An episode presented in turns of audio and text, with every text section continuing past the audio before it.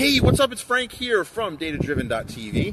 Uh, you probably noticed that we published an episode last night, uh, a deep dive into data science versus data engineering. Uh, and it's a, a, new type of show format that we're doing where we take a particular topic and drill deep into it. So, our first one was kind of what is the difference between data science and data engineering? And the reason why I chose that is because a lot of folks, the smart folks, don't, you know, just assume if you study data science, you know Hadoop, you know Spark. Not necessarily true. Um, and vice versa, right? People can know Spark and Hadoop, but they don't. They can they can move data around. They can transform data. They can know SSIS, but they don't necessarily know how to teach a machine to, for lack of a better term, think or build a neural network. Those are two very different, discrete uh, skill sets. There is a lot of overlap to be sure, and realistically, you need to know both. You need you need to have people on your team that can do both, right? Uh, not necessarily in the same person. Although if you do know both, heads up to you. That's what I'm shooting for. I'm actually um, so I did the data science certification last year, which is the 10 courses at edX. I have nine classes towards the data engineer one that Microsoft has since introduced, and I have to wait until April to get that course um, done. So speaking of courses, I actually got uh, four certifications in January.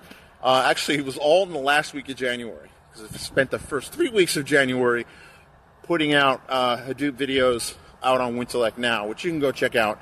Um, you get the first five minutes free uh, from the video, and that should be enough to let you know if you like it or not.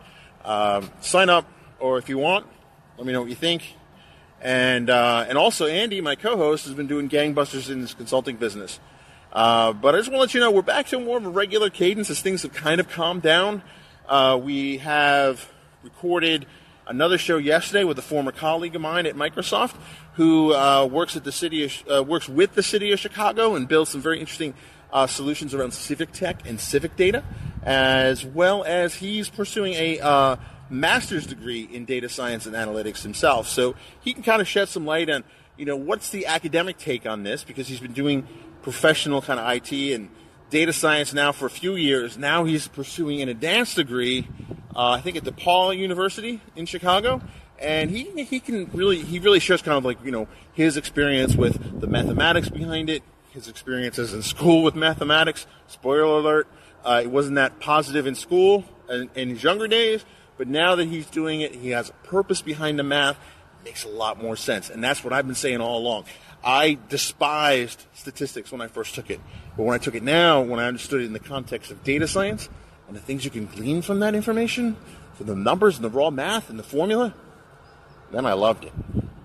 So with that, I will say good night. Ooh, ooh, actually, that's the blooper. So I'm actually here uh, on the bridge here. I'm speaking tonight at uh, a new meetup that's been set up uh, by Brian Moran, who's previously been on the show, and apparently he, he owes some guy named Luis or Lewis in Staten Island some money. So you know, not gonna say where he is tonight, but anyway, he set up a. Um, you have to see the previous uh, data point to get that joke. Anyway, uh, he set up a new meetup to discuss kind of advanced analytics and AI, and I will be, yours truly, will be the first speaker and I'll be talking about uh, fear and loathing in data science, or my journey from being a developer to data scientist. Uh, it's a fun talk, and I'm looking forward to having a blast, and maybe even some pizza. Anyway, you have a great night.